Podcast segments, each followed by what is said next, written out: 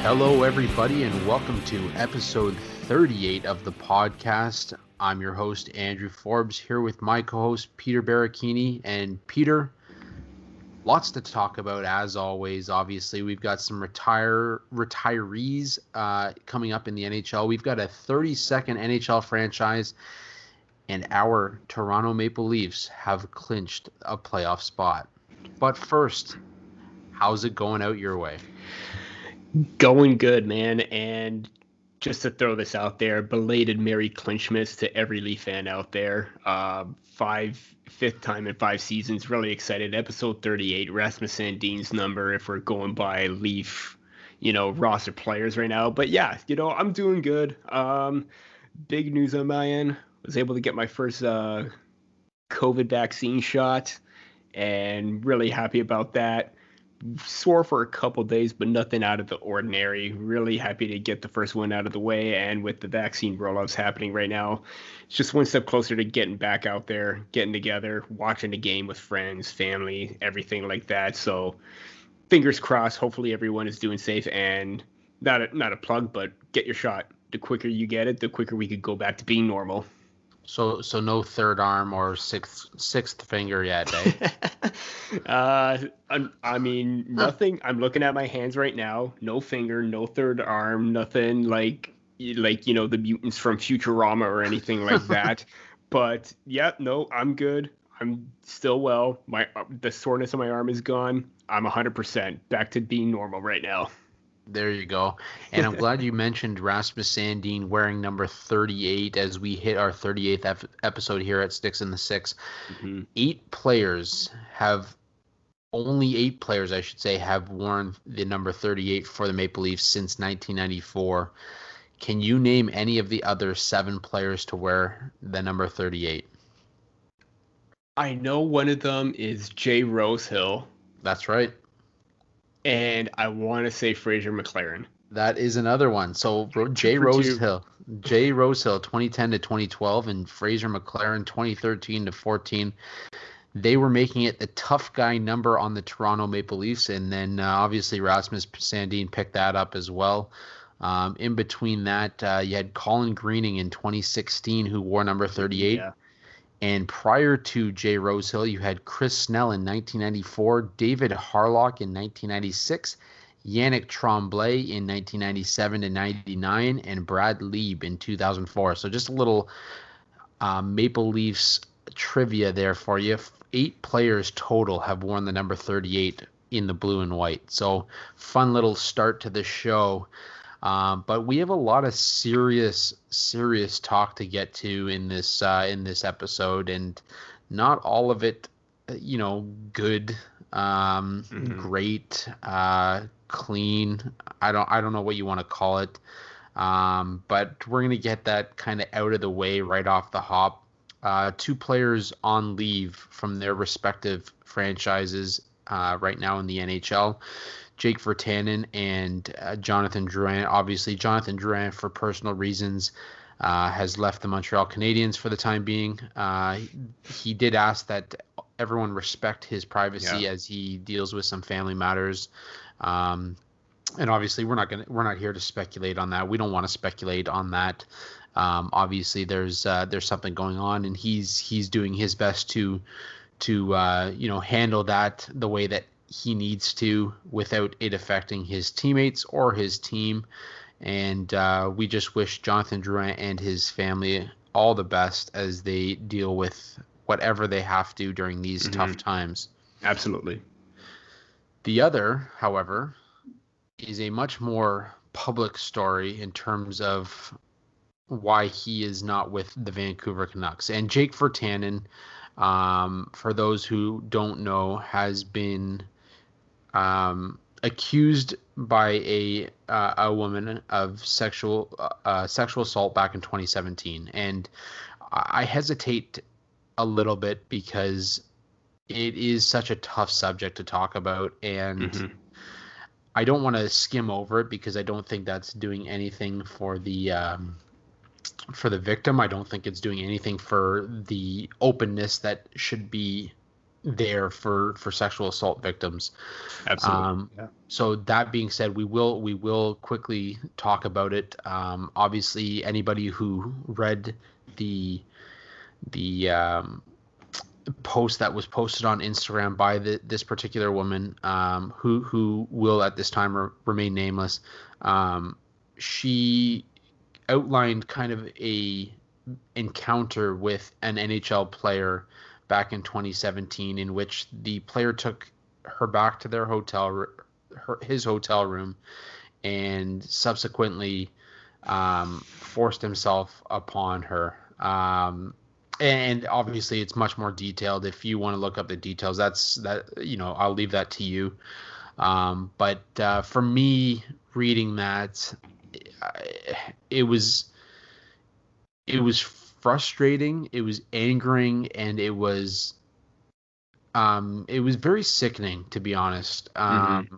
and I don't really know if there's any other words that I can use for it. It was disgusting. It was really disgusting and and you know it, it's such a tough realm to deal with um because it, I, they often don't come forward right away, and for for their own particular reasons. And you know, you can't you can't condemn somebody for that, um, nor should we. Um, but yeah, it's just right now. I think it's a good thing that Virtanen is away from the team. It, it it's caught it. He he needs to figure out what's going on with this. And and if it de- is in fact the case where he was involved um, this is a much bigger issue for him personally. And it will change the way that he he is seen um, on a whole new level.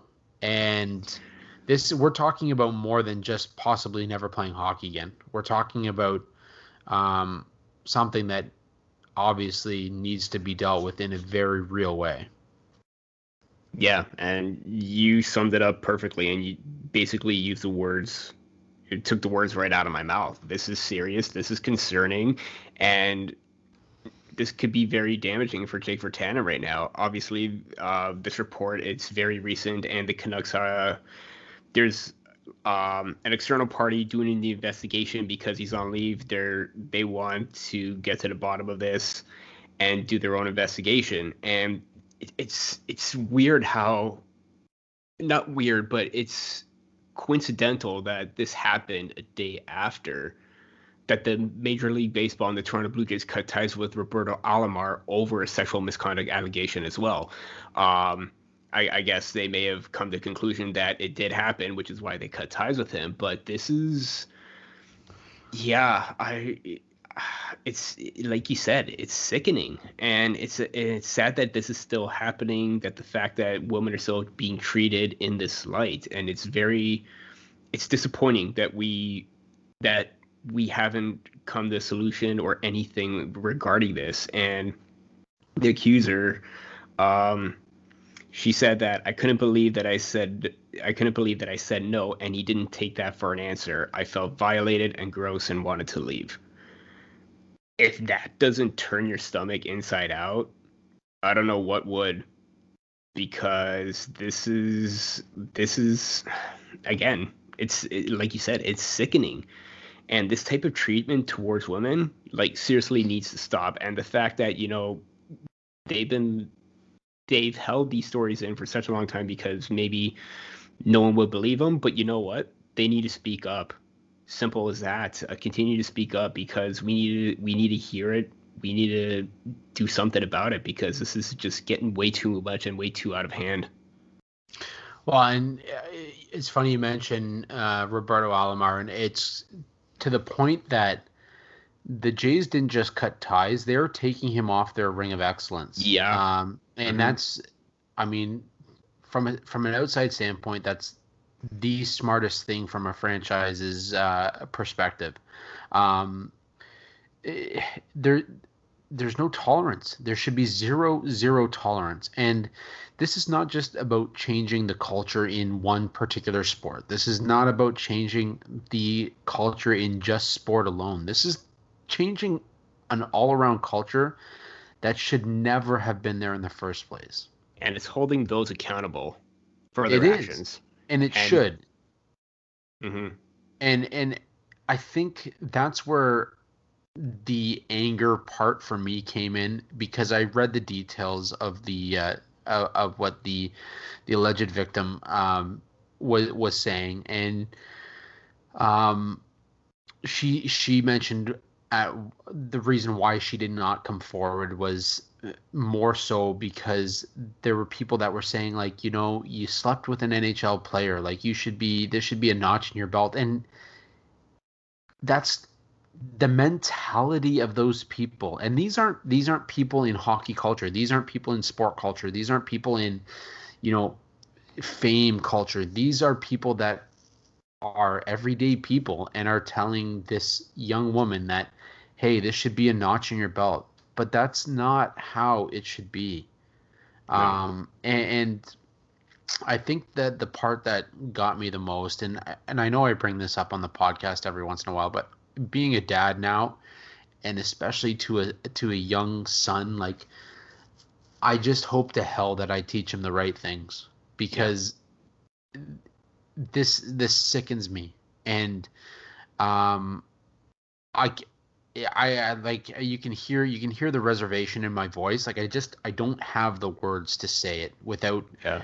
going on an absolute tear of of somebody who has at the moment has been accused but has not been found guilty of anything. And I am trying to not crucify somebody in in the public eye without the right details. Yeah. And I And think that's- that's, where I'm at right now. Yeah, and like you said, I mean, it's it's an ongoing investigation until we find out what actually happened. Then the information will come to light. But still, we should take this seriously, no matter what. I mean, whether he's innocent or guilty, this is it's it's still a very serious subject, no matter what. It's not going to go away, and until we figure out a solution with this, it, I mean, easier said than done, but something needs to be done.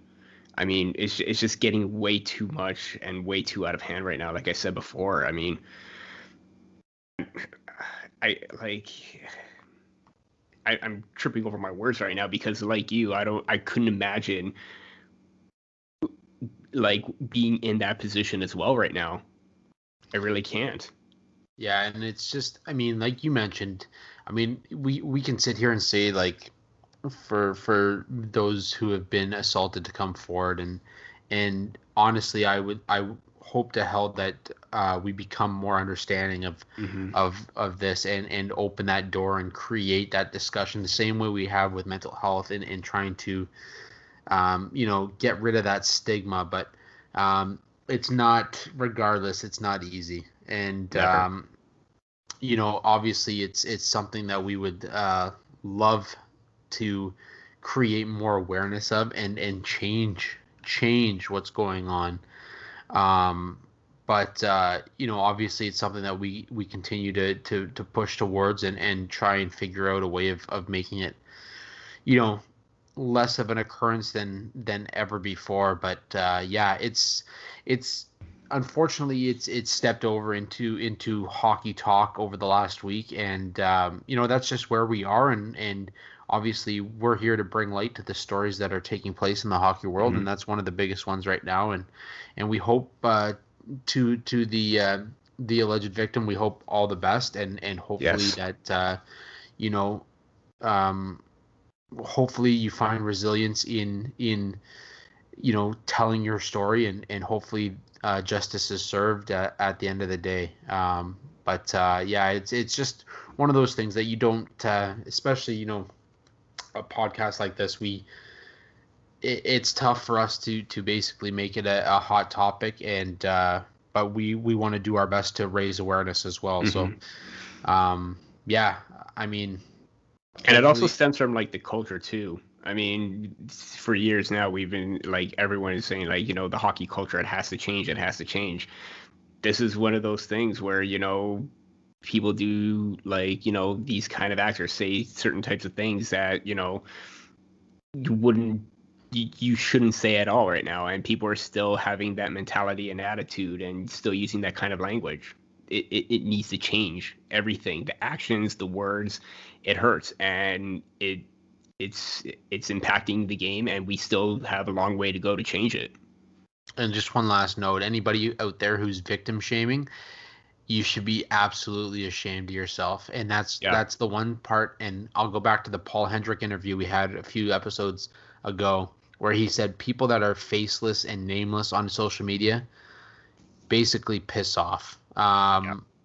you know there's no place for you guys and and and especially in a case like this keep your keep your words to yourself keep mm-hmm. your thoughts to yourself nobody gives a shit about what you have to say so um, that said, we're gonna we're gonna jump over to a little bit more uh, hockey friendly talk as we uh, progress from this. Um, obviously, the Seattle Kraken officially made their final payment to the NHL.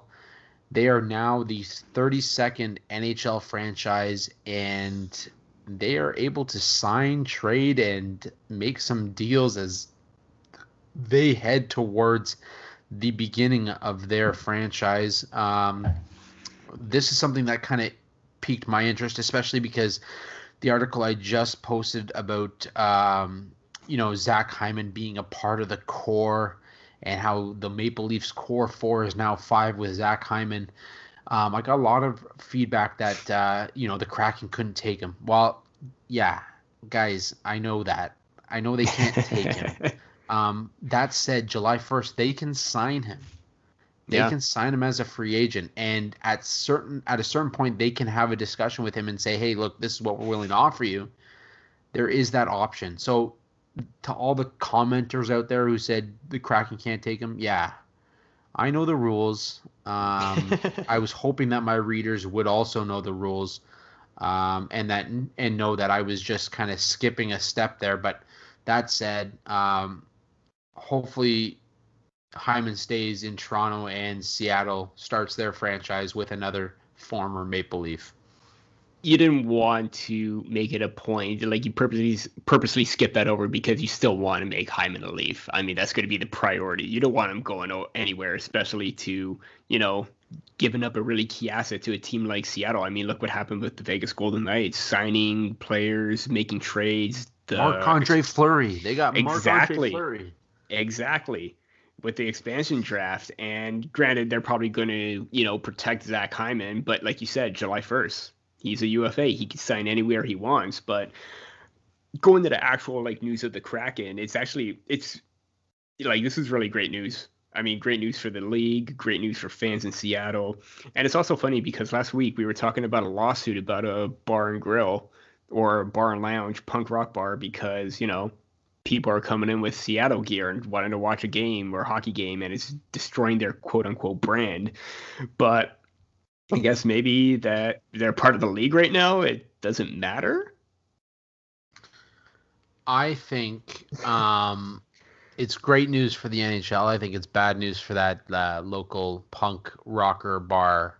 Yeah. Um, look, we talked about last week. Three point five million. You're suing the wrong people. Mm-hmm. Um, but uh, yeah, I mean, it's such an exciting time for the NHL, especially you know it, it like we talk about this world being so different right now. Um, for for the Seattle Kraken to finally become an official part of the NHL, um, you know it, it's it's an opportunity to see another team, more opportunity for players. Um, I continually joke with everybody like my son is going to be a year in in about two weeks and I keep joking, hey, 17 years until his draft year. And I mean, it's it's crazy, but it's there's so much opportunity now for players to get involved and um I think it's like I said, it's a great opportunity. I'm excited to see where they go with this. We obviously saw how Vegas did it in trading for picks and and uh, not taking certain players so that they could, you know, acquire more first round picks and yeah. all that kind of stuff. I'm so excited to see what Ron Francis and the the management team does with the Seattle Kraken because this is a whole new beginning for for yet another franchise and um, yeah, I mean, I might have to get a Kraken jersey just because those jerseys are absolutely ridiculous and we'll see what players end up there. I mean, look at the look at the Vegas Golden Knights and they got guys like you know, um, Nate Schmidt at the beginning before they sent him back to yeah. sent him over to Vancouver. They got uh, Marc Andre Fleury. Now they've got guys like Pacioretty and Stone. So what they were able to do uh, was capitalize on um, potential trade uh, or potential players where they actually acquired picks um, so that they didn't take other players from franchises. So there's so much to talk about going into this offseason. And uh, yeah, I'm just I'm just excited to see what the Kraken do. Uh, I'm with you on that with the Kraken jersey because I'm a sucker for blue on blue. And especially the light teal with the reflection. I, I just love it. I think it's really great. But yeah, Ron Francis looked pretty busy doing his homework, scouting at the U18 tournament right now, being at the Canada games. And you know what? He's got a lot of options. If I believe, I think Seattle at the moment has the third overall pick. I don't think they could pick any lower than maybe five or something like that. I, for, correct me if I'm wrong on actual rules. Um, I'm gonna have to brush up on that. But you're looking at, I'm looking at a mock draft. You're looking at probably Simon Edvinsson, who maybe isn't having the best tournament at all right now. That that, that could be a bit of a problem, but still a really good prospect. Dylan Guenther, Luke Hughes, Jesper Wallstedt, William Eklund, Brandt Clarke. He's got options. He's got some really good options with that pick, no matter where he's going to be. And maybe you start your franchise with a franchise goal goalie in uh, Wallstedt. Uh, you know, just just a thought. Like, um, why not? It, it it's going to be so crazy and uh, you know even even if the kraken don't live up to the same you know storyline cinderella storyline that the vegas golden knights had you know obviously doing what they did in their in their inaugural season mm-hmm. um, you know you're looking at a team that yeah might be bad for a year and and get another early first round pick in in what could be a very interesting draft in the 2022 draft so i mean i think there's just it's exciting, like I said, for hockey right now to grow. Um, it's one of the few businesses that can financially afford to grow during this COVID market. Yeah. Um, but it's it's a great opportunity for for players. It's a great opportunity for guys who have been, you know, lifetime AHLers might get an opportunity to make make uh make the show for a few games and and you know live out their dream. So it, it's going to be a good good thing for the NHL. Um, all around. Absolutely. Um, but you know, we mentioned Fleury uh, and the Golden Knights, and I don't think it would be a proper show without talking about a milestone for somebody in the NHL. And Marc Andre Fleury, um, with his most recent win, tied Roberto Luongo for third all time on the NHL wins list with 489. Um, What's crazy about this is is Roberto Luongo had 489 in 1,044 games. Marc Andre Fleury has done the same in 880 games. So you're talking about, um, you know, 160 games fewer than uh, than Roberto Luongo, and he just continues to climb that ladder. Um, obviously, uh, now a little bit more shy. I think I believe he's 62 wins shy of Patrick Roy for second all time, but I don't think Marc Andre Fleury is slowing down anytime soon. He's still getting it done. Um, but uh, yeah, great feat for for Flower, and uh, mm-hmm. you know just continues to grind it out uh, as a one A one B in Vegas. Flower power just continues to power through. You know, I mean that that's really something. I mean, I mean closing in on Patrick Roy right now, that is something. I I you think of the goalies in the past, and maybe they probably had it. I'm I'm trying to th- I'm trying to think if it, like goaltending back then was a little bit. It was easier to score on goalies, but goalies like Patrick Roy and Martin Brodeur, they did their job consistently in keeping that puck out. But right now, in in a league where it's harder to score goals, Fleury's at the top right now, and he's probably the best goalie at the moment. Maybe top three, top two, if you think maybe Vasilevskiy's the top one, and then Fleury right behind because man, both are playing lights out hockey. But yeah, congrats to Fleury, just awe inspiring at what he's doing right now. If the Beijing Olympics take place, if if NHLers go to the Winter Olympics, is Marc Andre Fleury in talks as one of the possible goaltenders for Team Canada? I think he is the starter. Over Carey Price, over Carter Hart. He's the one that's getting wins right now. I mean, I, I, I understand that Carter Hart has had a down year and he had good numbers the last two seasons, but this year he'd probably be on the roster, but I think he would be the third string. Carey Price, same thing. I think he would be the backup. But Marc Andre Fleury is getting the wins. He's getting the highlights. He's he, he's getting it done. And there's a reason why Vegas is in first place right now. Fleury is the one backstopping them to all the wins. Granted that he's got a good team in front of him, but when he the team needs to rely on him to make a save, he's there to make a save. And there's a reason why. Yeah, you know what? You're not going to get an argument out of me. I think Fleury would definitely be in talks. I, I don't know if I'd say he, he's the starter. I, I do think he'd be on Canada, and I think he'd give anybody a run for the money in terms of taking that starting job. Um, obviously, you know, a guy that's been able to continuously get it done wherever he's played. Obviously, Pittsburgh had a great team in front of him. Vegas has a great team in front of him, but he's still able to get it done no matter what. Mm-hmm. Um, 255 goals against uh, career wise. Just incredible numbers. Like, I mean, obviously you're going to get the wins if if you're only allowing two and a half goals a game. So, uh, definitely, you know, pretty uh, pretty crazy numbers for for Marc Andre Fleury over his career. Another guy that's worth talking about and one that will be stepping away from the game at the end of this season is Ryan Miller. Uh, Ryan Miller, 40 years old, and what a classy move by the Los Angeles Kings the other night, shaking his hand as he, mm-hmm. you know, closed out uh, what could or what will be his home career. Uh, 795 games played over his career, 391, 289, 1 and 86 uh, in terms of his record probably one of the last few goalies that will have a tie when it comes to his record. Um, 264 goals against uh, during his career, 914 save percentage, 44 shutouts. This season, obviously, those numbers aren't really the same at 4, 8, and 1 in 15 games, a 349 goals against, and an 885 save percentage. But at 40 years old, we kind of know the numbers are going to start to dwindle a little bit. Um, obviously played with Buffalo, St. Louis, Vancouver, and Anaheim, and I almost forgot that he played for St. Louis for a little while there. But um, playoff record of 28-27 in 57 games played, with a 252 goals against, 913 save percentage, and three shutouts.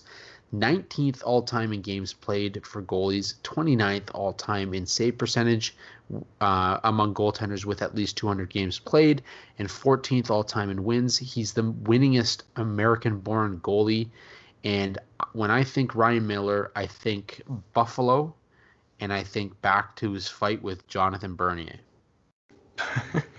uh, I also think back to the Vancouver Canucks with the fight with Matt Martin too.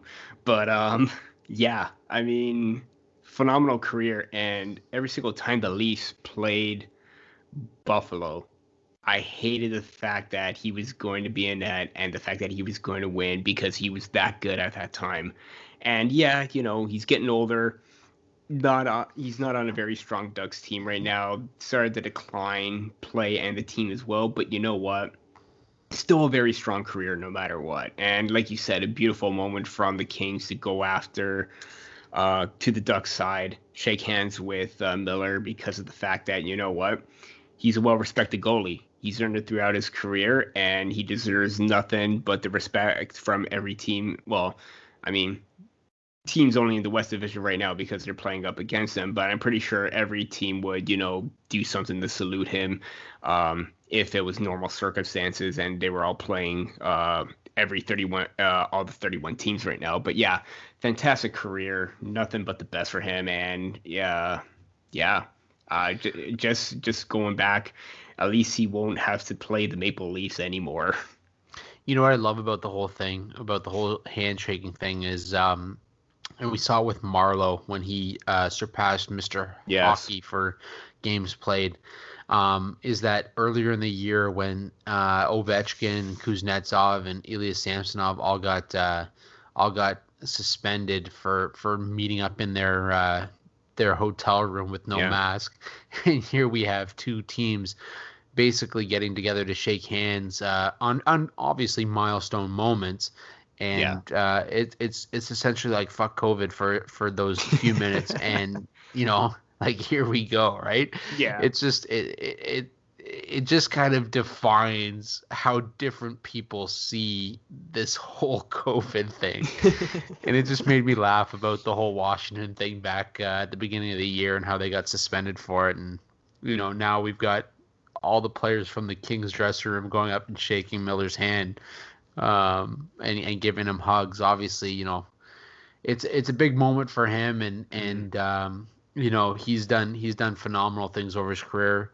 Uh, as I mentioned, winningest American-born uh, goaltender in NHL history, passing John Vanbiesbrouck uh, last season, and uh, Jonathan Quick is the next guy in line, about uh, 60 wins shy of um, Ryan Miller. So big stuff for him, and and we wish Ryan Miller all the best in his retirement.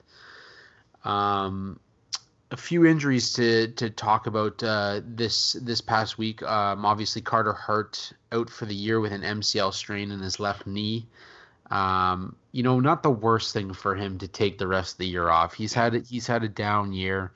Uh, the Philadelphia Flyers. Uh, I don't know if you've seen the the meme on on Twitter where it's uh, you know a whole group of people on the boat and all of a sudden they hit a wave and everyone falls over.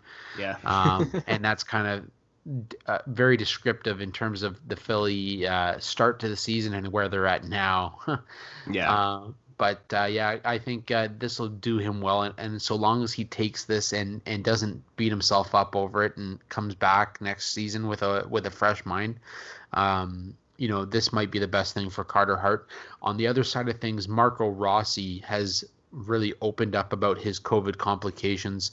Um, here's a guy who hasn't been on skates since uh, probably December. Um, since the World Juniors. Yeah, since the World Juniors, still dealing with issues uh, in terms of back pain and uh, and fatigue uh, when it comes to his COVID diagnosis. So, um, crazy, crazy to think what uh, it can do to an, a, a young guy of his age and his his stature and his his uh, athleticism. Um, but hey, we're living in COVID times, and and uh, here's a guy who who had everything going for him, and right now is trying to figure out a way to to get past this this insane um, illness that seems to be taking over the world. I'm going to read a quote from an article by Thomas Williams over at uh, Yahoo. Um, basically, Marco said, Every time before I went to sleep, I was so scared that I won't wake up anymore. Every night before sleep, I was really sad and always crying because I was scared of that. I told my parents, Could you sleep right next to my bed and be here till I fall asleep? And every day I woke up in the morning, I was so glad that I woke up. It was really hard that right then and there, like this is the this is what people are going through on a daily basis. And Marco Rossi had a very serious bout with this virus.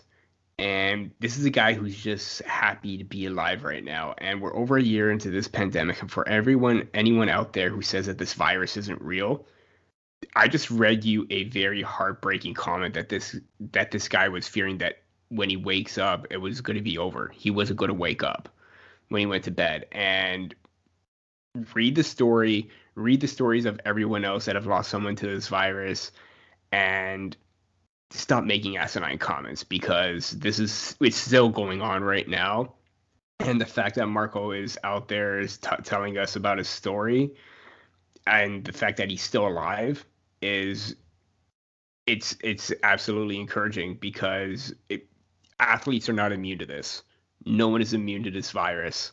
And honestly i'm i'm just glad he's okay because he's a really intriguing and entertaining prospect and I hope we get to see him on the ice because that comment right there that really struck a chord with me. Yeah, you know what? There's a part of me that uh, looks at him and wonders if he at some point might just say, "Forget hockey. I'm happy to be alive," and yeah. go on with his life. There, I, I, I have thought about that. I really have, and um, I read that comment as well, and um, yeah, there was a part of me that thought, you know, maybe this is a point where he, as 19 year old, I believe 19 year old, steps away from the game and says, you know what, it's, it's the game is just the game, and for me, it's about you know living life to its fullest uh, potential now, and with everything that he's gone through, I mean, to think that it's been it's been months since he's actually been on skates, since he's actually played hockey, since yeah, you know he's felt normal. Um, it really puts into perspective what all of us are going through right now. Definitely. And uh, you know, er, I know for me, every time I feel like the slightest dry throat, I I wonder, hey, is this it? Yeah. this be it? On, honestly, it's just it's you know you you really overanalyze everything that's that's going on right now because you just you know you don't know. Mm-hmm. nobody really knows what this this illness is all about. And he's he he put it into words so well. Um you know this is what this is that was spoken from the heart. And that i think that's what what everyone should take away from it is that you know this is a guy that had everything going for him.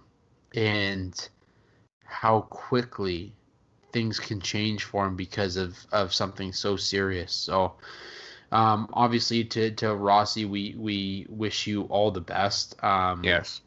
To Carter Hart, like I said, you know, take this with take this and, and build off it. Uh, you are the goalie of the future for the Philadelphia Flyers, and you have so much potential. Um, you know, this is a bump in the road, so um, hopefully, hopefully he can bounce back next season for the Philadelphia Flyers. With that, we haven't had one of these in a long time, and I was hoping that we we wouldn't for for a while longer. But um, former Maple Leaf Miroslav Frycer uh, died at the age of 61 after what they called a battle with a short illness. Um, I do believe I, I forget where I read it, but I do believe they were saying it did not it was not COVID related. No. Um, that said, uh, obviously, you know, saddened for the family, saddened for former teammates, um, anybody who was still uh, part of uh, Frycer's life. Um, he played seven seasons for the Toronto Maple Leafs.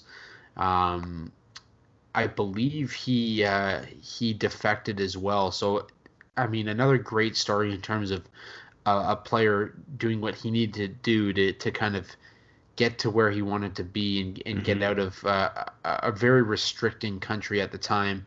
Um, he did play for the Quebec Nordiques. He did play for the Edmonton Oilers, both one season. Uh, he did play for the Detroit Red Wings uh, one season near the end of his NHL career as well.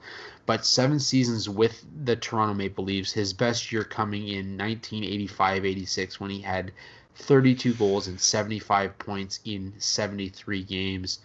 Um, you know, obviously uh, a sad day when any, anybody passes away, especially now with everything going on. But um, yeah, we wish Miroslav Frycer's family and friends all the best, and yeah. uh, you know, just another loss uh, in in a uh, in a hockey community that um, really encapsulates any any kind of loss as as one of their own.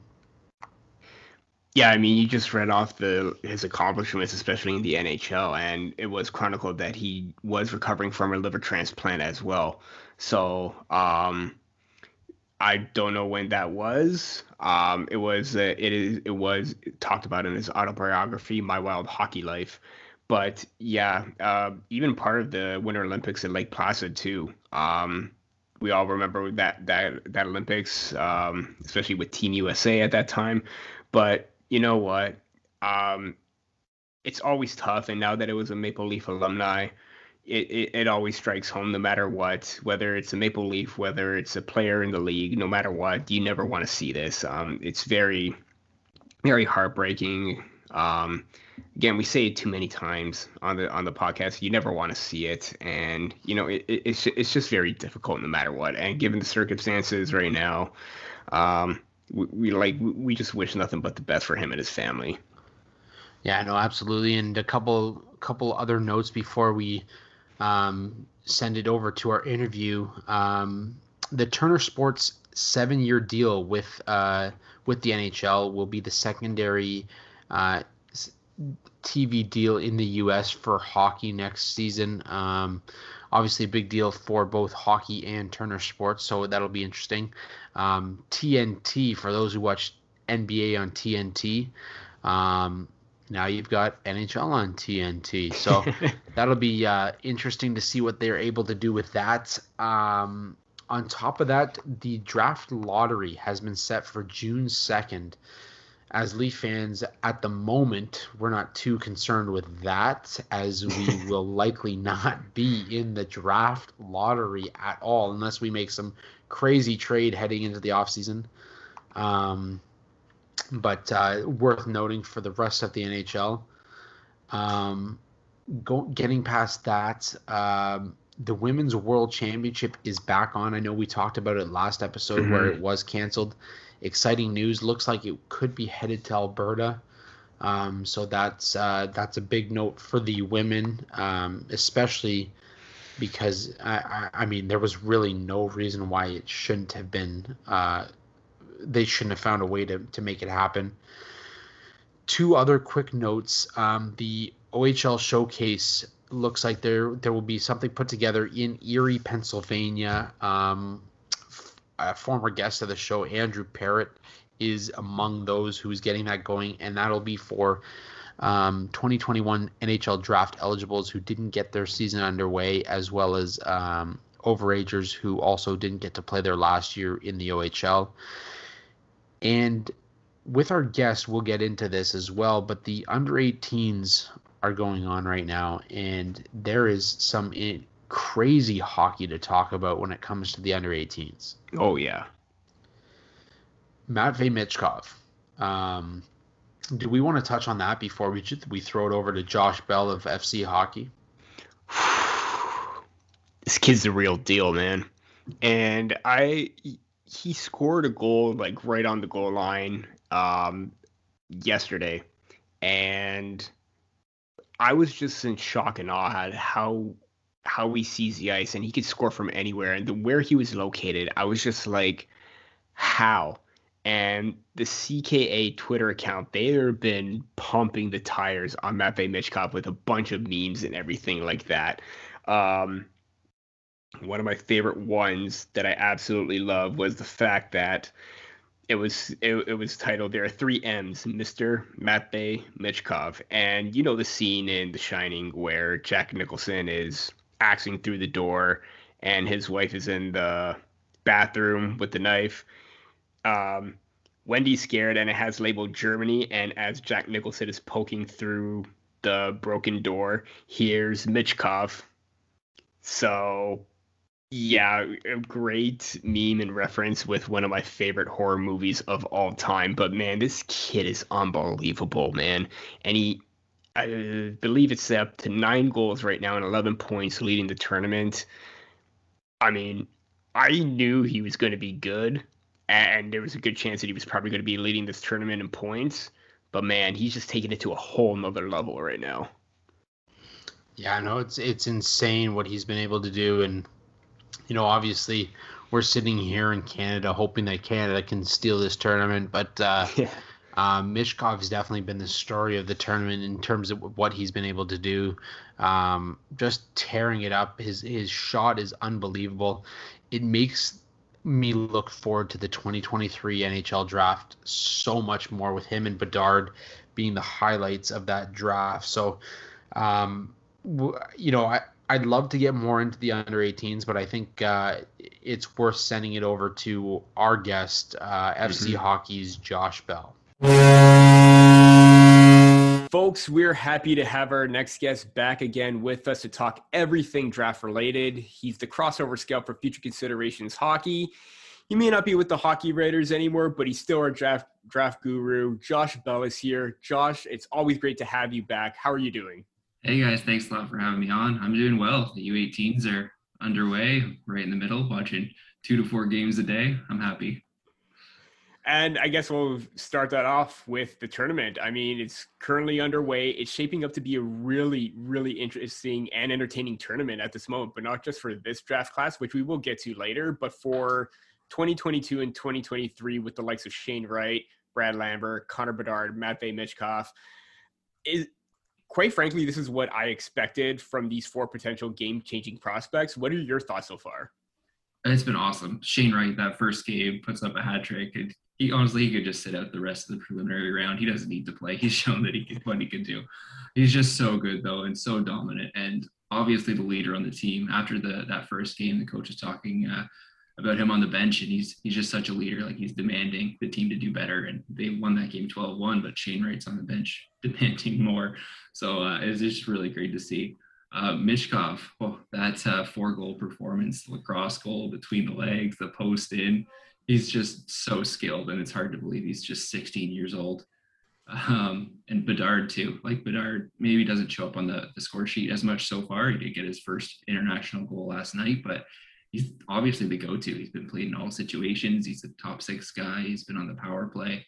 Um, and then one guy who hasn't get gotten talked about um, as much is Lane Hutson, uh, 2022 eligible for Team USA. He's been so good. He had the one game with three assists, and then the the game the other night, he he was just magic, and he made the the one goal that the USA got for uh, with uh, Pastujov. He made that happen with his feet. Uh, he's really good. He, he could be one of the top defensemen in the class. Josh, what's crazy about this tournament right now is that you've got a lot of OHL players who didn't really get a start to their year, and all of a sudden they're throwing thrown into this tournament. Um, what what is this tournament allowing them to do for for this draft class? yeah, it's it's nice to see them finally hit the ice, um, finally get some games under their belt, and even the guys who went overseas. A lot of people weren't able to see them, um, so it's nice to like guys like Brandt Clarke and uh, Pinelli, Othmann, Tavish, seeing those guys like and with against their peers, uh, it really does wonders. Um, but yeah, the guys who didn't play at all, it's it's just really nice to see. Uh, I've been really impressed with uh, Ryan Winterton. He's probably going to be a, a little bit of a mid round pick, but uh, he's a guy that seemed to really step up. Um, and then Ethan Del Mastro. He's a big bodied physical presence. Uh, he's definitely thrown his weight around last night, and he uh, he's a guy that's definitely on the radar. And honestly, in a regular season, he probably could have been close to a first in the second round. So it's too bad that these guys couldn't play, but uh, at least they're getting some ice time now. You just mentioned two really potential game-changing prospects if you know there was a full season in Del Mastro and uh, Ryan Winterton. But for me, the past few games, even with Shane Wright out, Mason McTavish, I mean, he's been uh, a lock to be a top 20 pick. Um, what are your thoughts on him so far? Because he just seems to get better and just feeds off every single game right now. Absolutely. I feel like he's also the guy that just kind of adapts to whatever situation the team needs him. So that first game with Shane Wright as captain, Wright was the captain, and then he was out for the game two, and McTavish really stepped up. Um, and he, I think he's been Canada's best player through this tournament. Uh, whenever, where, like I said, wherever they need him, he can step in and he can fill that role. He's solid in his own end. He's obviously putting up the points. Um, so yeah, he's he's definitely helping his draft stock. I think. From a goaltending perspective, I know uh, you know we don't talk a lot about first round goaltenders. Obviously, the last two years or last year and this this year, we're going to see likely a first round goaltender top ten pick. Um, in goaltending in the U18s right now, anybody that we should really keep an eye on? Um, it's tough. There's a few guys. The uh, what's his name now? The Russian goalie um, has probably been the standout to me, Sergei Ivanov. Um, he's done everything that Russia needs for them. He's got a 944 save percentage right now. Uh, he's kept them in games. Um, and Mbereko, he only played that one game for the U.S. Um, against uh, was against the Czechs, but um, he was pretty much lights out. He only had the one goal against, and he left the game for 11 minutes, I think, with an injury, but came back and kept the door shut through the shootout and everything. He was really good. Um, one guy I was really hoping we'd see more of is Benjamin Gaudreau. He's only played the one game. He looked good, um, but I was kind of hoping he would be the number one guy through the tournament. And it's like FC, we've got him at the end of our first round as the third goalie in the first. So uh, we were hoping to see him a little bit more, but uh, it is what it is. Milic has looked good as well. And then the last guy I'll just mention is Nikita Quapp, the German goalie. Um, he's 22 eligible, um, and obviously Germany hasn't won a game, but he's actually he's looked solid in the games that he's played, and uh, he's the guy that stood out to me. Now, still sticking with the 2021 drafts with some of the prospects that are up. Um, I know that Team USA, they're down Luke Hughes, they're down, they're down Chaz Lucius, and many would thought that because those two t- those two key players were out, maybe USA would probably struggle just a little bit. And considering that the roster that Sweden had, maybe they would give Canada a good run. However, that seems to be the total opposite right now with what we've seen, especially in terms of the group play. Um, in terms of like their depth and players, who has the better edge right now? Considering that you know Sweden does have like Fabian uh, Lysell, Isak Rosén, and William Stromgren, and USA still playing well without their top guys. Yeah, USA has the benefit of most of these guys playing together all year, right? So they know they have the chemistry. They know what everybody else is going to do. Um, it is a big hit to lose guys like Lucius Hughes and uh, uh, Gasso and Martin, but the younger guys have really stepped up and have been key players. And I mentioned uh, Lane Hutson; He's really helped fill that Hughes void, as as 21 eligible Sean Behrens, who's just been the best player for Team USA, I think. Um, so yeah, I, I kind of give the edge to USA just because they have that experience playing together. Um, Sweden, what a tough tournament for them so far. Uh, they just they just can't seem to put it together. They can't seem to uh, get set in the offensive zone. They can't seem to make things happen. And the the last game, they they had the three they won three one, but all those three goals came on one five minute power play. Like it's, we I think we are really hoping to see the top guys really step up and I think Fabian Lysell is the, the one bright spot on that team so far, but everybody else has not been great. Um, Stromgren has had had some good moments. Rosén has had some good moments, but the team as a whole is just not what we were expecting at all. Josh, is it safe to say? I mean, I'm not gonna. Well, let's be honest. I'll put you on the spot here. Is it safe to say that Canada's got this tournament locked down, or do you have uh, do you have somebody that might come out of out of the woodworks to take it from Canada? It's tough because we could see World Juniors all over again. So you look at the pools, and Canada's had a pretty easy road. And uh, playing a team like the Swiss and the Latvians, they didn't have the easiest time. They had a hard time at points and uh, really struggled to get offense going, especially in that Latvia game. It got close there for a little bit. Um, so you look at the other pool with Russia, Finland, USA, and Czech Republic, who's just been outstanding. I think uh, they have not made it easy on anyone that could be a tough matchup for Canada. They're not used to that competition in this tournament, so that'll it'll be a big test. I, I as a Canadian, obviously I'd, I'd love to see them win, but uh, that final game will will be hard for them. I think. You just mentioned the groups, and it looks like Canada does have an easy route, but like you said, you know, the game against Latvia wasn't that easy, and they play Belarus we don't know what the outcome is going to be, but they've had a pretty strong tournament. They got some really great guys there. What has stood out for you for both Latvia and Belarus? Belarus, I think, has the player of the tournament right now, it's Danila Klimovich. Uh, guy seemingly came out of nowhere and he's got six goals through three games, um, and just is just a wicked shot. Um, and on top of that, he's just he seems so sneaky. He finds the open ice so well, and teams can't keep an eye on him.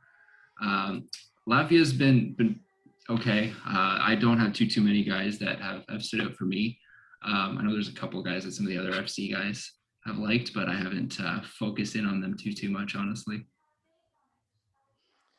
Jumping over to your uh, your rankings, I guess for for this upcoming draft. Um, one guy that's there's been a lot of talk about is Carson Lambos in terms of where he's going to go in the in the draft now. Um, what are your thoughts on him, and and do you see him still being a top fifteen guy? It's it's definitely tough. Um, entering the year, it, I think he was probably in, he was in the conversation for top five, even one. Um, but as the year has gone on, so in Finland, he, he didn't really take that step forward. We were hoping to see. There were times where he really struggled, even. Um, and so coming back over to the WHL, everyone was kind of hoping, okay, maybe he'll get back on the right path. And obviously, only got to play two games before he was held out for um, undisclosed medical procedure. So I think that too will worry some teams, the undisclosed medical procedure. So I think he's a first rounder still. I think a team will bite, but I I could see him falling out of the top 15 for sure. Andrew just mentioned Carson Lambos as a potential faller. There have been two major fallers, especially on your recent uh, rankings, in uh, Samu Salonen and uh, Daniil Liutin. And I know I talked about this previously with you online when the article came out, but what, two prospects that had some pretty good promise and could have been in the top or in the second round. Why the massive fall with them? Salonen is interesting for us. We, we look at some of the other services out there, other rankings, and he's in the first round and close to second. And our entire video team has watched him. And every time they, we come back and say, I don't understand how he has as many points as he does. We've all watched him, and it looks like he's learning how to play hockey out there. He can't skate. He's not getting in the right places. Um, I say that, and then he was a star last night. So, and in this tournament, he's been really good. But um, yeah, it's just the points and the play don't match up for him. So there's a little bit of, of worry how he'll adjust to the next level. Um, he's a guy that's actually coming over to the NCAA, so we'll see him in the North American game and if he can keep it going. And I'm always uh, up for being proved wrong in a good way. um, Liutin, he's so interesting. He is another guy that came into the the year as a potential first rounder, and he's just disappeared. Uh, like even in this tournament, I don't. I feel like most people probably don't even know that he's playing. Um, I don't. I think he maybe has one assist, but if you look at the points that Rush is putting up, it should be higher, and he should have been a top guy. Um, he's kind of just disappeared this year, and uh, um, watching him, he, he doesn't look anything close to a first rounder. So I think he's a guy that could fall far. Um, hopefully he can turn it around. Maybe it's just just one bad year, but it, it's definitely not helping his draft stock. Is there a guy that maybe slips into your first round that uh, maybe people aren't talking about enough? Uh, maybe that borderline bubble guy. I feel this is interesting because I feel like that first round bubble would typically be somewhere closer to the second in a draft like last year or next year. Um, for me, couple. So Oliver Kapanen, uh, he's a guy that I've been talking about, I think, all year now, and he's just he's just so good. He's uh, he, I think he's one of the best Finnish players in this class. Um, he's a guy I always vouch for at our rankings over at FC. Uh, and for me, he's at the top of the second. Um, I I was hoping at this tournament he'd kind of really take off, but obviously he had the the bad looking injury in his uh, the first or second game there. Um, the coaches are saying that he might come back in the tournament, so that would be good to see. Uh, but he's a guy, and then Jack Peart, defenseman. I, I feel like just everyone needs to love this guy. He's just so good, uh, creating offense. He, he's a defenseman. Like he can jump up, and he's just so patient. And he's spent the most of the year. Uh, he spent the year between the USHL and high school, and that the difference in play there is, is pretty big. And he steps up to the USHL and he looks dominant and he can kind of he can dangle guys. He gets right into up to the net. He's so patient with the puck. Uh, he's so creative. He finds the holes well. He's he's a guy that I really like and honestly might be in, in my first round. Yeah, the USHL is becoming a really dominant league, especially this year for developing some great quality talent. Um, I know last year, you know, there was that big surprise with Igor Chinakhov coming and making its way into the first round. Who could be this year's Igor Chinakhov? And I know that this is probably going to be difficult, but I don't. I, I, personally, I think Dmitry Kuzmin could be that kind of player. He's looked pretty good for Belarus, but other than that, I, I just want to get your opinion on that because that caught everybody off guard last year. Yeah, that's tough because uh, you never know who, who uh, the Blue Jackets are looking at. There was the rumor out there that uh, Ilya Safonov, uh, the Russian guy, he the teams are considering him in the top 60. So you know he's Russian, and he's going to be pushed up. So it's got to be the Columbus Blue Jackets that look at him early. So he's a guy that could be up there. But then you look at Chinakhov from last year, he's got the wicked shot. So maybe it's Klimovich. Maybe a team bites on him. Like he's looking in this tournament. He's he's not playing in the, the best league in Belarus, I don't think, but he's putting up points.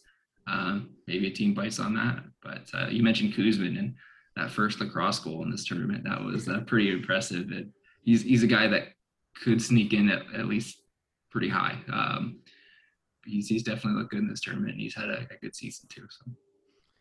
Do you feel like uh, I, I remember covering the um, the combine years ago when Ivan Barbashev was coming over, and do you feel like um, the Russian factor ha- has a role in where where players go in terms of whether they want to stay at home in the KHL or come over? I think it depends on the team. Some teams are willing to bite. Uh, at the Canucks taking Podkolzin and they're willing to wait. Some teams never do. I think the I think the Sabres never draft Russian prospects just because they don't want to wait. Um, meanwhile, it's been what ten years since they were in the playoffs. Um, but yeah, it just depends on the team. I think if the player is skilled enough, and obviously they would talk to the player and gauge interest first. So it, it just depends on how those interviews go, how the talks the agents go, and and the team, uh, what the team wants to do. Do you feel that this is the situation down in 2023 teams are going to look at with Matvey Michkov? It's tough. I don't. I don't think so. Like on, you look how good he is. You look at him breaking Nikita Kucherov records. If he keeps going this way, he'll he'll be top two. I, the Bedard and Michkov race is way too early to call, but yeah, I don't see how he could slip out of the top two and a team can not fire that GM. I'm not sure this is a question you can answer. I mean, I don't think it's a question that most can answer, but it seems like every few years now we're getting a, a generational talent uh, come up through the whether it be the the CHL or or what have you. Is this a trend that we're going to continue to see? In that, you know, there's always going to be that that guy that's going to create more excitement in the in the NHL. So you had Crosby, Connor McDavid, obviously Auston Matthews is someone we discuss, um, and then uh, now you've got you know Bedard and Michkov coming up. Is that something that uh, we can continue to see over the next, I don't know, 10, 20 years? Yeah, I think so. I think it's a pattern that as hockey kind of develops and you get more awareness in other parts, like you mentioned Matthews coming up from Phoenix. Like so, as it kind of the hockey reach expands, I think we'll just see more and more of these guys. Uh, obviously, Canada's kind of a, a hotbed with a lot of those guys you just mentioned: Crosby, McDavid, Bedard, Shane Wright. Um, so yeah, I, I hope so. It's good for the game to have those top guys. Brad Lambert, I think he could. He's a guy that should be in that category too right now. Uh, it's it's it's tough to call them generational already, I think, but uh, they're they're definitely looking like they're on that path. Previously, we talked about this being the draft of the defenseman, given how much quality is is on the back end, but there's it's also becoming one of the utmost unpredictability where no set number one a lot of movement as we saw with your with the FC's rankings and even our own rankings as well. Is this draft throwing everybody off, including what's going on at FC right now? Oh yeah, at FC, our conversations. Some people just feel so differently about players, like I, and I think it it has to do with the so you look at last year's draft and you've kind of got that clear tier where there's Lafreniere and Byfield, maybe just Lafreniere, um, Byfield, Stützle, and there's that kind of top tier below them too. So this year, I think you just take those away, and that's where you start it at that third tier. Um, and I think we're we're even seeing it in this tournament with the guys that we thought were were top guys like Simon Edvinsson.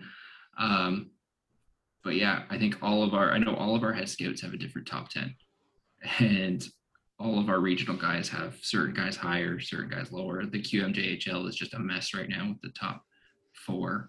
Um, so it's tough. And it, I think that it, while maybe there isn't that top end talent, it's going to be an exciting draft because of the unpredictability. And so um, it's been fun to follow for that. In terms of the Maple Leafs, obviously we got to get into that with uh, us being a Leafs podcast. Um, we've seen some some good play from Niemela, uh, obviously in the World Juniors, and uh, you know through the throughout this season. What can uh, Leaf fans expect from a guy like that? He's taken a big step forward, and I know there was there were some people last year who thought he could have been the, the second best defenseman in the class, and uh, honestly, he's he's starting to to look like it more and more. Um, I do think he's a guy that I've always thought that he's a guy that could, would be an NHLer. Um, last year, I think I, I, wrote that he would be a top, could be a top four guy. Um, so I still think he's on that path. I haven't been focusing too too much on NHL prospects this year as I dive all into the draft, but um, hard not to notice him. Leafs don't have a first round pick. They give it away for Nick Foligno, but they still do have a second. And if you were to just put on your GM cap for just one quick second with that second round pick that they have, who do you think would be the best fit for them? You guys are, I think it's like down at 60 right now, right? Yeah. Yeah. Um, so I did, uh, I did the way too early mock draft a couple months ago, and I had the Leafs taking uh, Artem Grushnikov. So Grushnikov is another guy who hasn't played this year. He was supposed to come over to the OHL from Russia, and is just, I guess, caught in limbo. Um, and I think if the OHL was playing, he would probably be a first round guy. He's uh, he's the Braden Schneider of this draft, in my opinion. Um, and so because he hasn't played, I can see him slipping. And with all, especially with all the talk last year about how the Leafs should take Schneider, um, I think Grushnikov down in the second half of the second is a better pick. Uh, he still is that defensive guy. Um, he moves so well. I don't think there's a whole lot of offensive upside with him, but he could be your future shutdown guy for a long time. Um, on the forward end, there it's tough. There's so many guys down there. Um, a guy that I've been liking all year is Robert Orr. Maybe the maybe the second, the end of the second is a little too high. Maybe maybe might be more of a third. Um, but he gives me uh, Zach Hyman vibes. Uh, just that guy that never takes his foot off the gas and is the one that will always go in the corner and and feed the puck out to the other guys. Um, I, have liked him a lot. He's a guy that I always kind of fight for in our rankings. I thought you were going to say the second uh, second coming of Bobby Orr uh, with that one, but uh, we all know that Peter was on the Schneider train last year.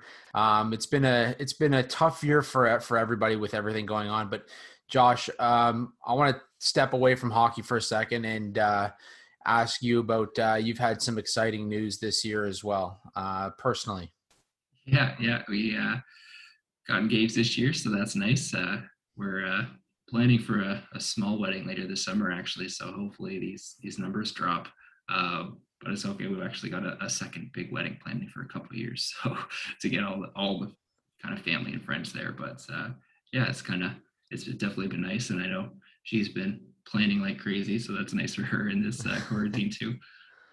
Yeah, I'll uh, I'll give you a quick wedding story. About a week before my wedding, um, I got news that I was credentialed for the NHL All Star Game down in Nashville. So my wife was busy uh, busy planning, and she was happy to get me out of the house. So uh, that was uh, that that was my go to story. But uh, we want to both congratulate you on that. That's obviously exciting, uh, especially in in these crazy times and um, yeah, it's uh, it's it's it's definitely an honor having you back on. But um, yeah, where where where can people find you, and and uh, what what what do they have look, to look forward to for you, Josh? Yeah, for sure. Um, so I'm at Joshua Bell 31 on Twitter. Uh, you can find all my stuff on FC. All my articles are, are free. Uh, I know the reports are behind a paywall, um, which is definitely worth it. We put out a ton of a ton of reports, and there's some really great hockey minds in FC. Um, to look forward to, I'm not sure when this go out, but um, on Sunday I'll have the uh, preliminary round standouts uh, for the U18s, and we've been doing the three stars of the day, so that'll continue coming out uh, through the tournament, and then at the end we'll do a, a risers on risers and fallers article, and that'll actually hit sporting news. So uh, busy week coming up, but uh, it's, uh, it's an exciting tournament. Awesome. That's uh, that that's Josh Bell over at FC Hockey. Everyone, I'm very glad to have you on, as I mentioned, and uh, Peter and I, I'm sure we'll be in touch with you very soon to talk more draft, more prospects, and everything hockey. Perfect. Thanks, guys. Thanks again for coming on. Appreciate it. Well, Peter, obviously we love getting Josh on here. Uh, you know, former hockey writer over at the Hockey Writers now with FC Hockey.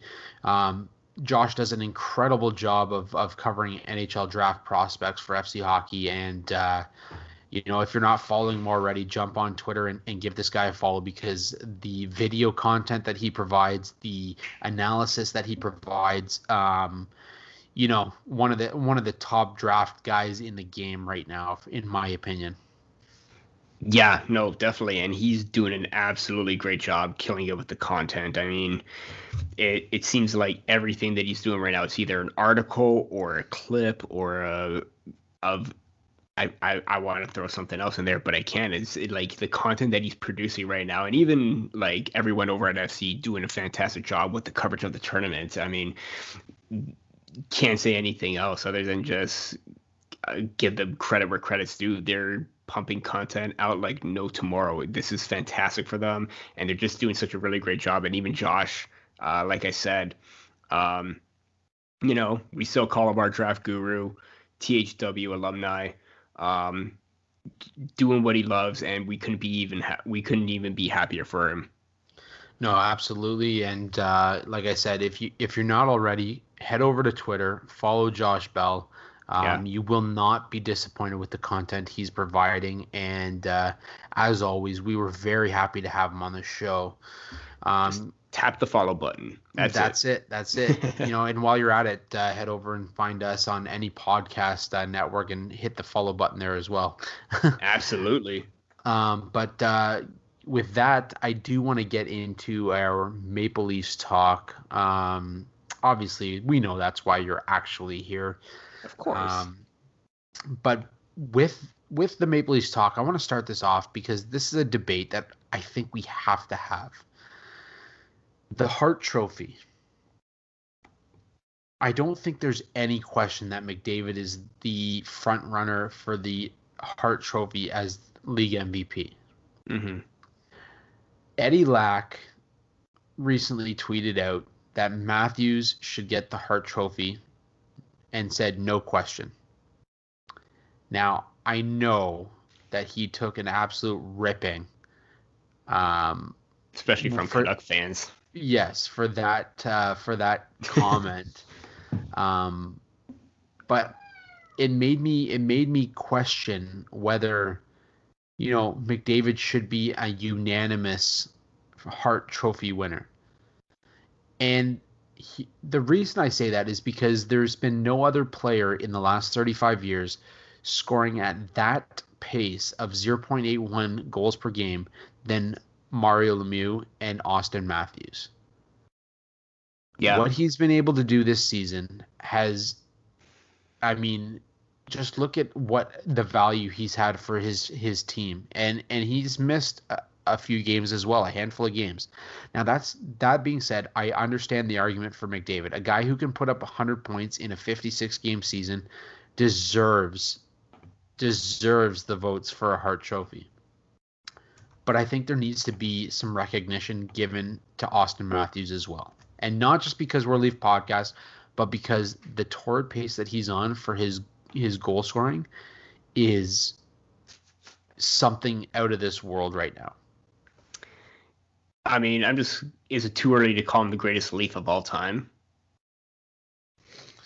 I mean, I don't. Th- I, I honestly like if he if he's willing to sign long term after this this deal is done, he could potentially break a number of franchise records. So no, I don't. I don't think it is.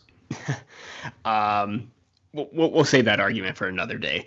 But um, I mean, but like you said, I mean, the way that I mean, I'm, I'm going to start off this. I, I especially uh, on Sunday after the game against Vancouver, I saw multiple comments online saying that what Matthews is doing is is nothing new considering that Ovechkin and Stamkos have, you know, really great marks with Stamkos with his 60 goals and Ovechkin with, with his 65, Ovechkin in 07 08 and Stamkos in 2011 12.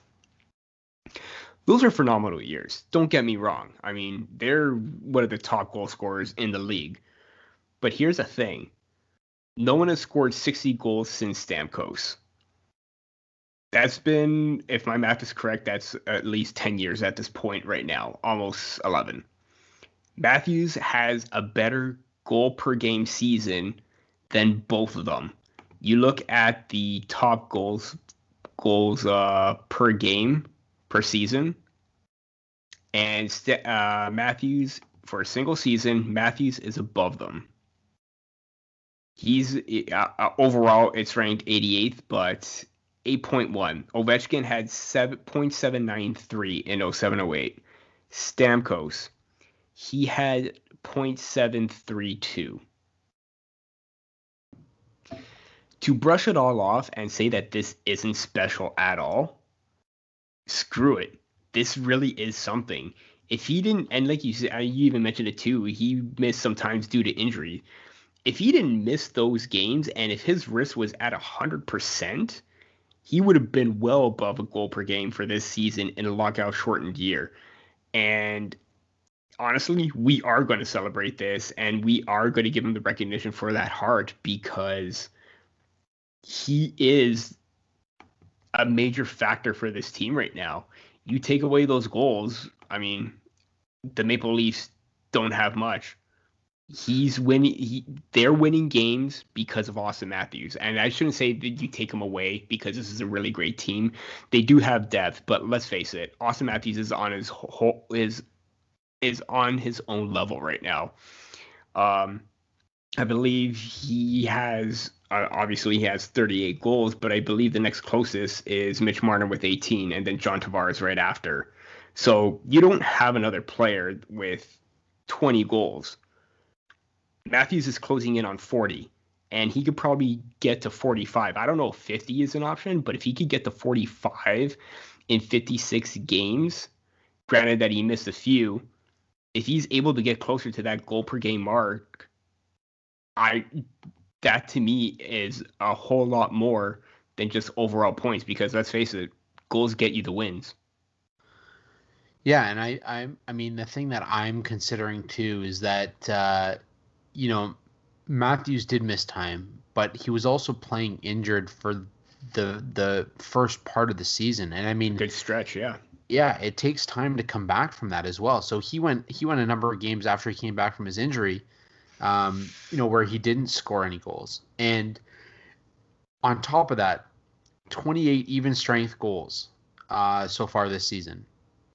The next three closest players, Mikko Rantanen, Brad Marchand, Connor McDavid, 20 even strength goals. He has eight more even strength goals than any other player right now. Um, on top of that, 12 game winning goals. Next mm-hmm. closest, mm-hmm. obviously, Connor McDavid with 10. Um, but even strength assists, Connor McDavid has 36. Auston Matthews has 21. So a number of his sorry, a number of Connor McDavid's points are coming on the power play as well. He has 22 power play assists on top of the 36 even strength assists. Yeah. So how much of that do you take into account as well? If you're talking about even strength points this year, Connor McDavid has 56, Auston Matthews has 49. Okay? When you talk about power play points, Connor McDavid has 31 you can't even find Auston Matthews at this point. Auston Matthews has, I believe, I like I'm I'm scrolling down here. I'm trying to find it because that's so he's got sorry, 13. got thir- 13 power play points compared to Connor McDavid's 31. So consider that when you're talking about Connor McDavid's overall point production versus Auston Matthews' goal production that alone is is for me an argument enough to to consider Auston Matthews as the most valuable player. On top of all of that, it's so easy to be the all time or the the the the you know the point leader when you're the one of the few players putting up points for your franchise. Yeah. And in Edmonton right now, Connor McDavid is that guy. When you're Auston Matthews in Toronto, and you're rolling four lines of of I mean, you talk about a guy like Jason Spezza on the fourth line who's got, you know, 20 plus points there is there is depth scoring in Toronto where you don't have that same depth scoring in Edmonton. Jason Spezza closing in on 30 points, two away. I say he does it, but seven hundred dollars. Oh God, yeah. Um, I mean, yeah. I mean, if it's harder to score at even strength than it is on the power play because you have the man advantage players in the box, and especially with the way that McDavid can shoot, yeah, and set up plays, he's going to get those points no matter what. But the fact that Matthews is doing most of his damage at even strength when everyone is on the ice, that to me alone, I mean, when I, I look at the score and at all their stats or everything that they do for like awards and everything, especially for players, it's everything's done at five on five. Matthews does have the better numbers I mean, it's if you're basing it off five on five production, Matthews is the guy. There's no other way around it. Yeah, McDavid may have just slightly better numbers, but I mean, how can you argue with the way that he's producing right now? And and here's the thing: if you're solely basing it off points with McDavid, then he's going to win the Hart Trophy every single year like you're just going to have one person win it every single time, and that's going to be like Wayne Gretzky winning it God knows how many times. You got to find some other criteria to just look at than just points. If you're looking at five on five goal production, um, I, I mean that should be the main target right there. And, and let's face it, having McDavid win it year after year after year after year, just because he puts up the points, is going to be really boring power play points per 60 minutes. Connor McDavid, 8.68. Auston Matthews, 5.24. Three more points per 60 minutes of Connor McDavid's output is coming on the power play. Yeah. Easy to do when your power play is clicking the way that Edmonton Oilers have been over over the, the the the length of this season.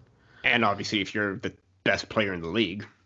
Absolutely, absolutely, and and there, nobody's taking that away from Connor McDavid. I just think no. Auston Matthews deserves recognition for the Hart Trophy and mm-hmm. consideration. I think I I I think so too.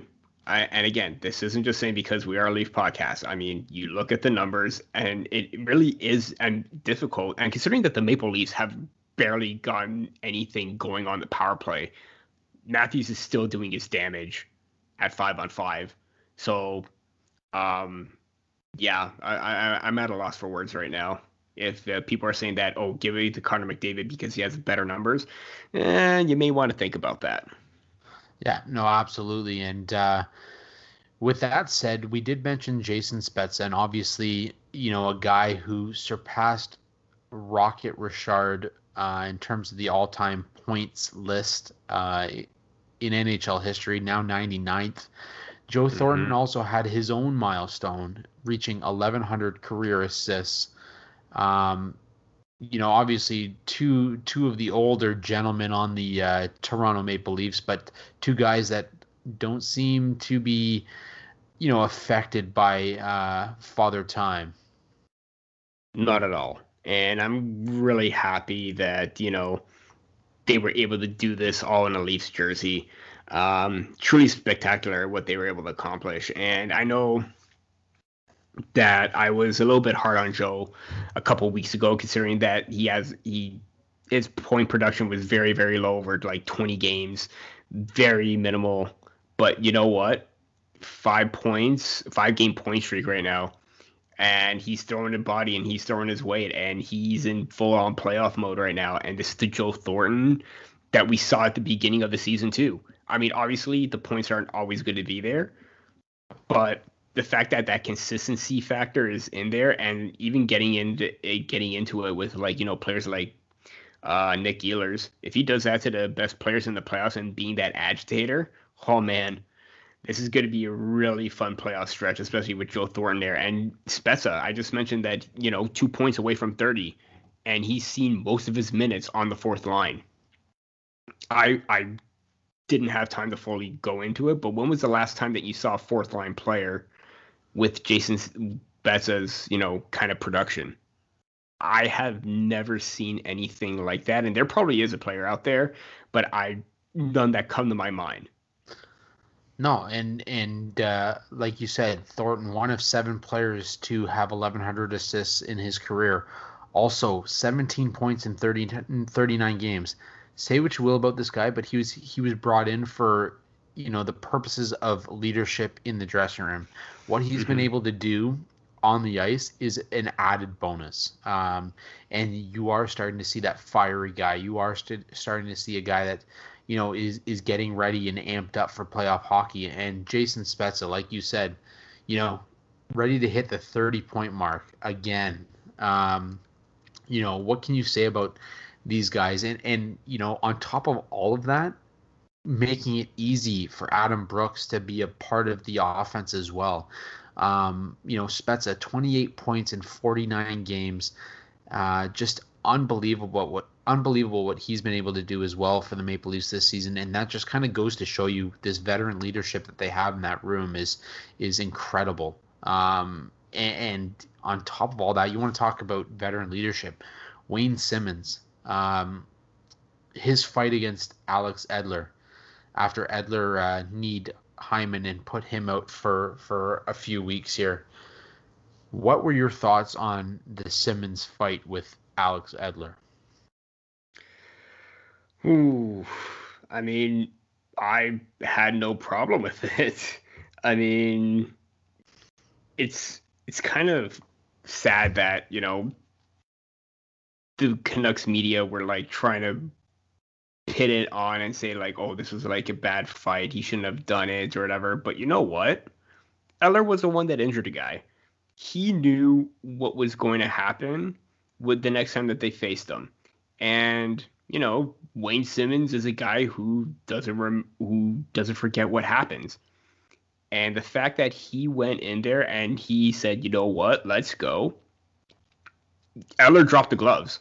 So there's no issue at all from Edler because he knew that he was going to face the music. And the fact that, you know, he, they both dropped the gloves. Wayne threw a couple good punches in there. He's like, okay, you know, this guy learned his lesson. He backed off. I have no issue whatsoever with that fight because you know what? We've seen this a number of times where we've seen players do something that, you know, they don't like and it's a dirty play and then someone else has remembers it and they fight.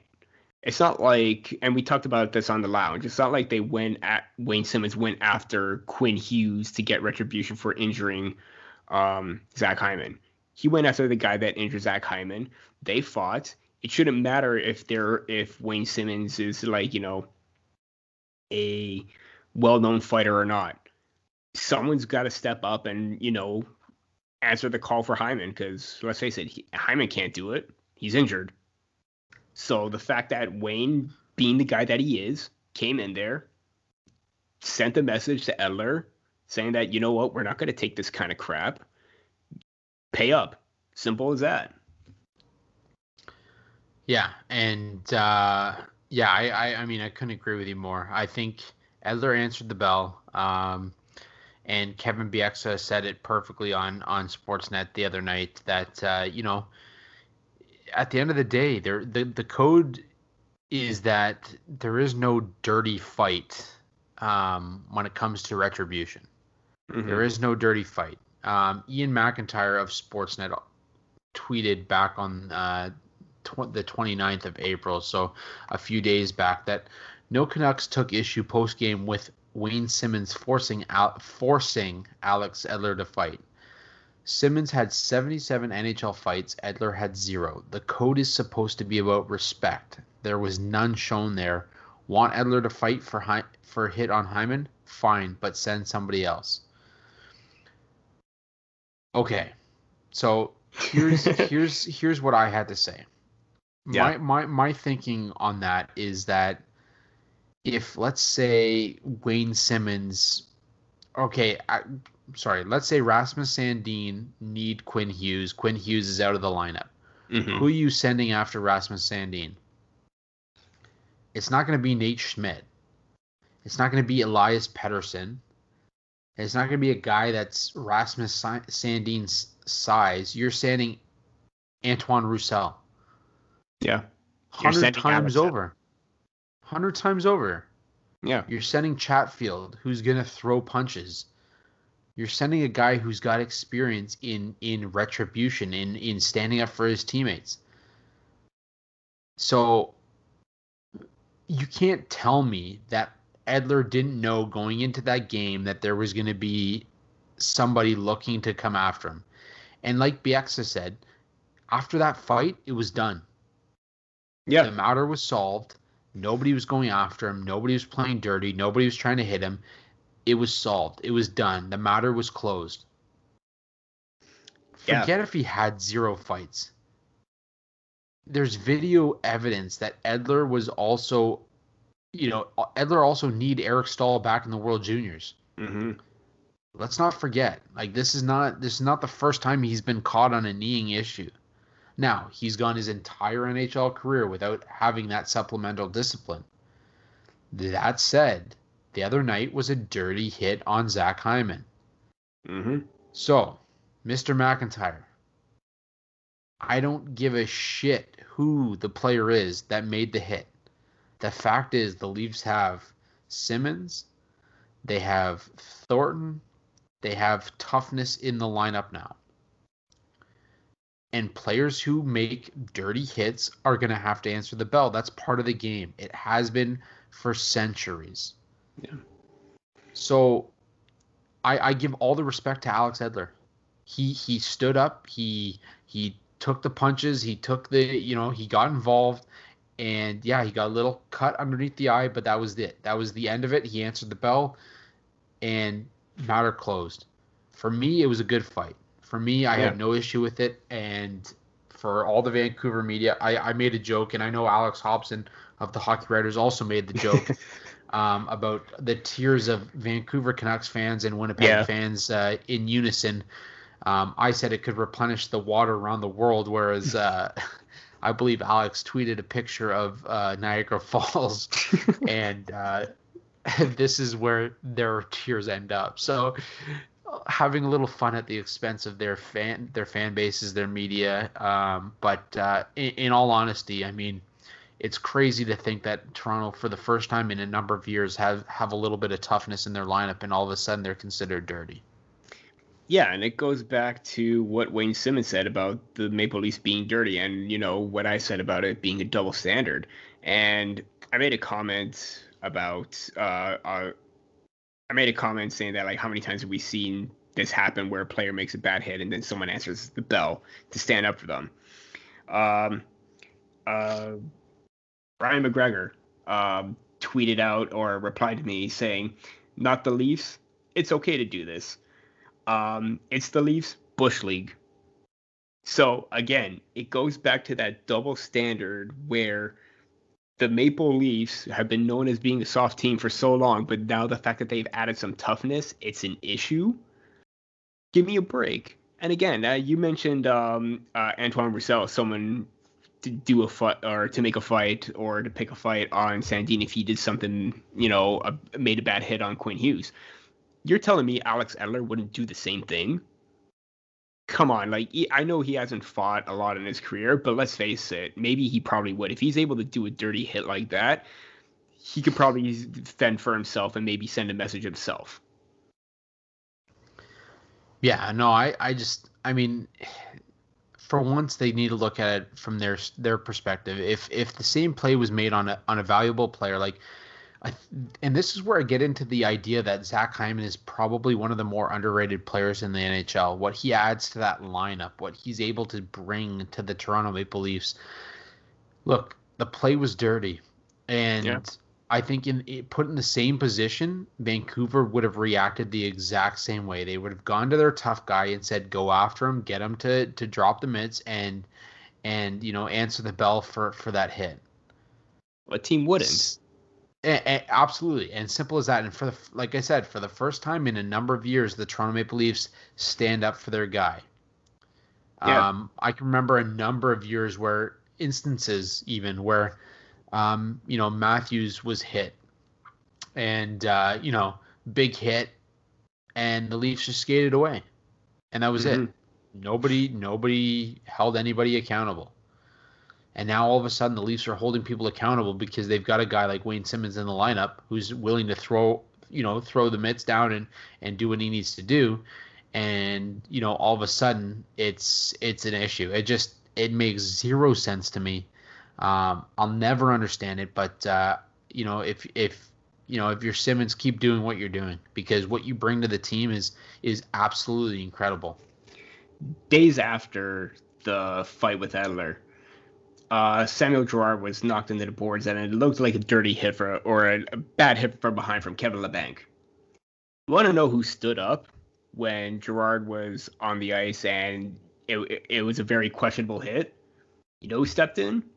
Nathan MacKinnon stepped up, saw something that he didn't like. It was a dangerous hit on his teammates, and he fought Kevin Labanc. Exactly what Wayne Simmonds did so it kind of makes you think that not only enforcers do this, star players are doing it, as we saw with MacKinnon, and he laid in a couple of good punches in on the bank. I loved seeing that. I loved seeing that. And yeah, you know what? I'm I know I know that fighting is not the most prolific part of the the game, mm-hmm. but it has a place in the game, and it has a place where when it's when it's organic, it's it's not the worst thing to happen. Um, when you've got a guy who's you know testosterone's flying, emotions are flying. It's it's such an emotional game.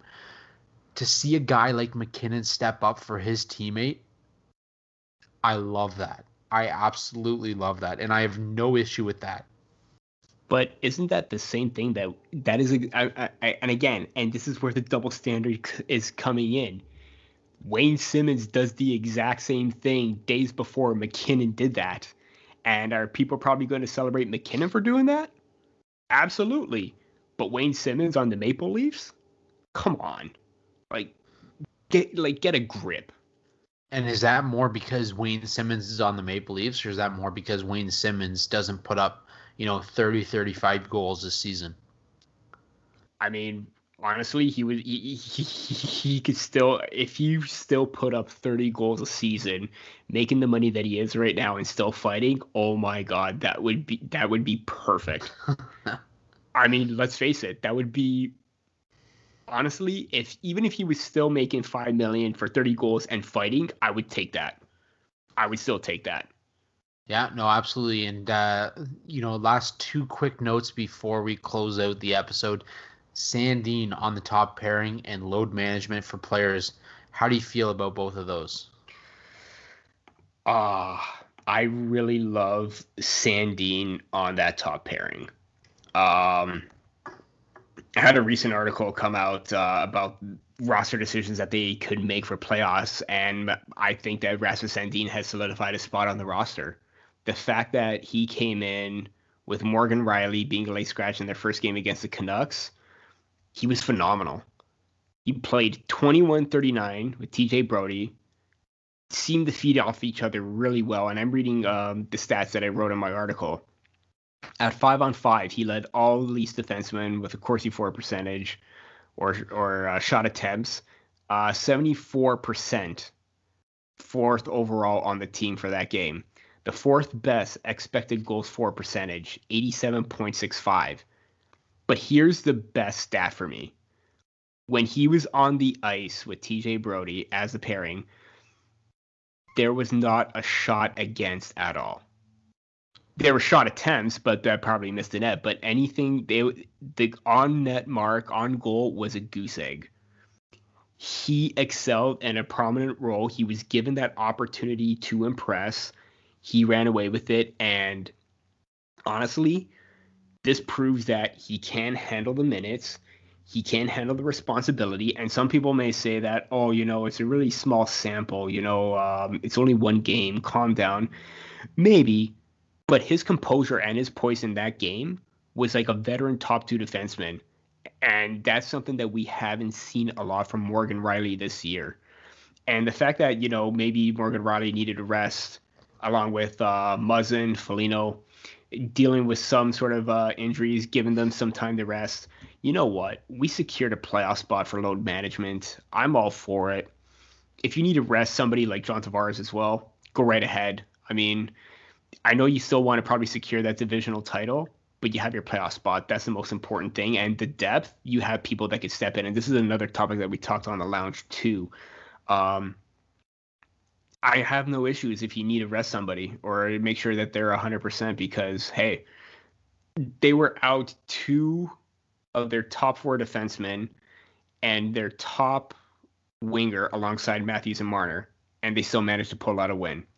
That depth right there says a lot. And it, it looks like maybe that Justin Holl may get a night off against the Canadiens. I don't know. This is probably going to air after the Maple Leafs play the Canadiens, and Timothy Liljegren may slot in with Jake Muzzin, something that a lot of fans have always wanted to see. So I'm all for it no matter what. But rest Sandin, man, if we move on from Morgan Rielly, Sandin's your guy. He just proved it. Yeah, no, I I'm on the same page with you uh, in terms of both uh, Sandin and the load management. I think Sandin um, has done a phenomenal job in stepping in and and really proving that he belongs. Obviously, you know, got a hit into the uh, stanchions uh, late in in the Leafs last game, but uh, you know came back out and um, you know, he's been able to really. I, I, think he's developed his game so much so in the last year that uh, he's a guy that could be a legitimate top four uh, for a full 82 game season mm-hmm. next year. Um, but uh, hey, shout out to Patrick Sandin. Uh, you know, yes. tune in every week, buddy. Uh, we love to have you retweet our stuff. But um, in terms of the load management, that's something that Toronto fans were made aware of with Kawhi Leonard being with the Toronto Maple or Toronto Raptors rather. Famous um, Maple Leafs Kawhi Leonard. Yeah, yeah. that would be nice. I'm not gonna lie. that would be really nice. Give him a statue outside. um, but no, he, uh, you know, and, and, what the Raptors were able to do that season is, you know, it, it's just unbelievable. So for them to be able to rest a couple players, knowing damn well that they've uh, you know they've locked down basically top spot in the North. Um, they've locked down their playoff spot. I think it's it's a great opportunity for them to give some players a little bit of rest and uh, you know get ready for the playoffs. I don't think at this point because the season is the way that it is.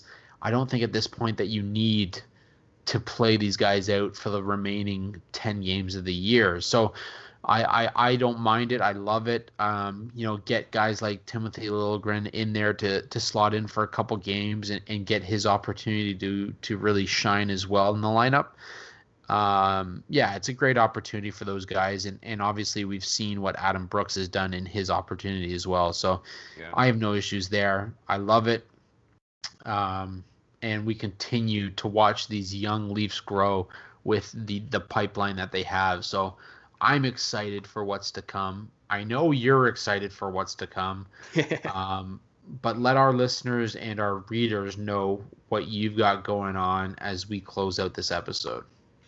Um, mentioned the article already. Um, I just came out with a post about what the Maple Leafs need to do for roster decisions, which is where I got the Sandin stuff from. Um, if you want to read that, go ahead and check that out. But also looking to maybe another Leaf article, maybe some draft content as well for uh, more player profiles. I just came out with one last week about Brennan Othmann, one of my favorite players in this draft.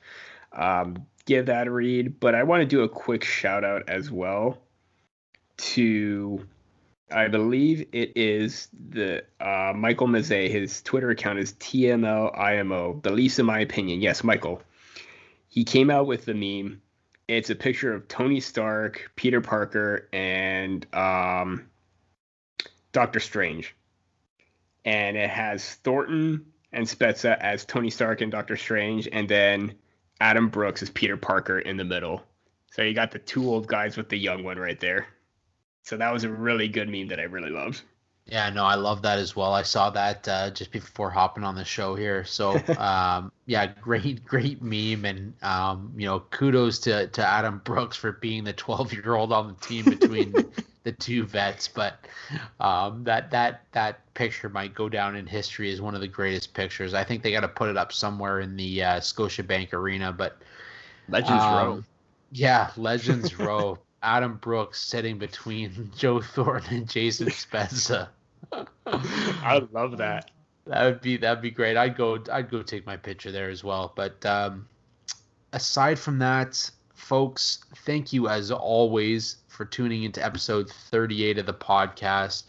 Uh, we here at Sticks in the 6ix love having um, you guys listen in and tune into everything that we have to say. I know we're just a couple of armchair GMs, you know, talking about our favorite team. But um, that said, you can follow Peter on Twitter at P Barricchini. You can follow myself at Andrew G Forbes, or you can follow the podcast on Instagram and Twitter at Sticks in the Six Pod S T I X I N T H E six I X P O D. More than anything, head over to Spotify, iTunes, or wherever you can listen to your podcast download our episodes, hit the follow button, hit subscribe, rate, review. We love to hear what you have to say, uh, so we can continue to bring a, bring bring you guys great content. As mentioned before, we are looking at getting a YouTube channel for some of our interviews. Obviously, we've had some great guests over the last few weeks. We hope to continue to provide you with some great content moving forward. Peter and I will also be working on uh, possible apparel, so look forward to that. Um, aside from that, we look forward to having you back next week for episode 39 of Sticks in the 6ix. Have a great one. See you all next week.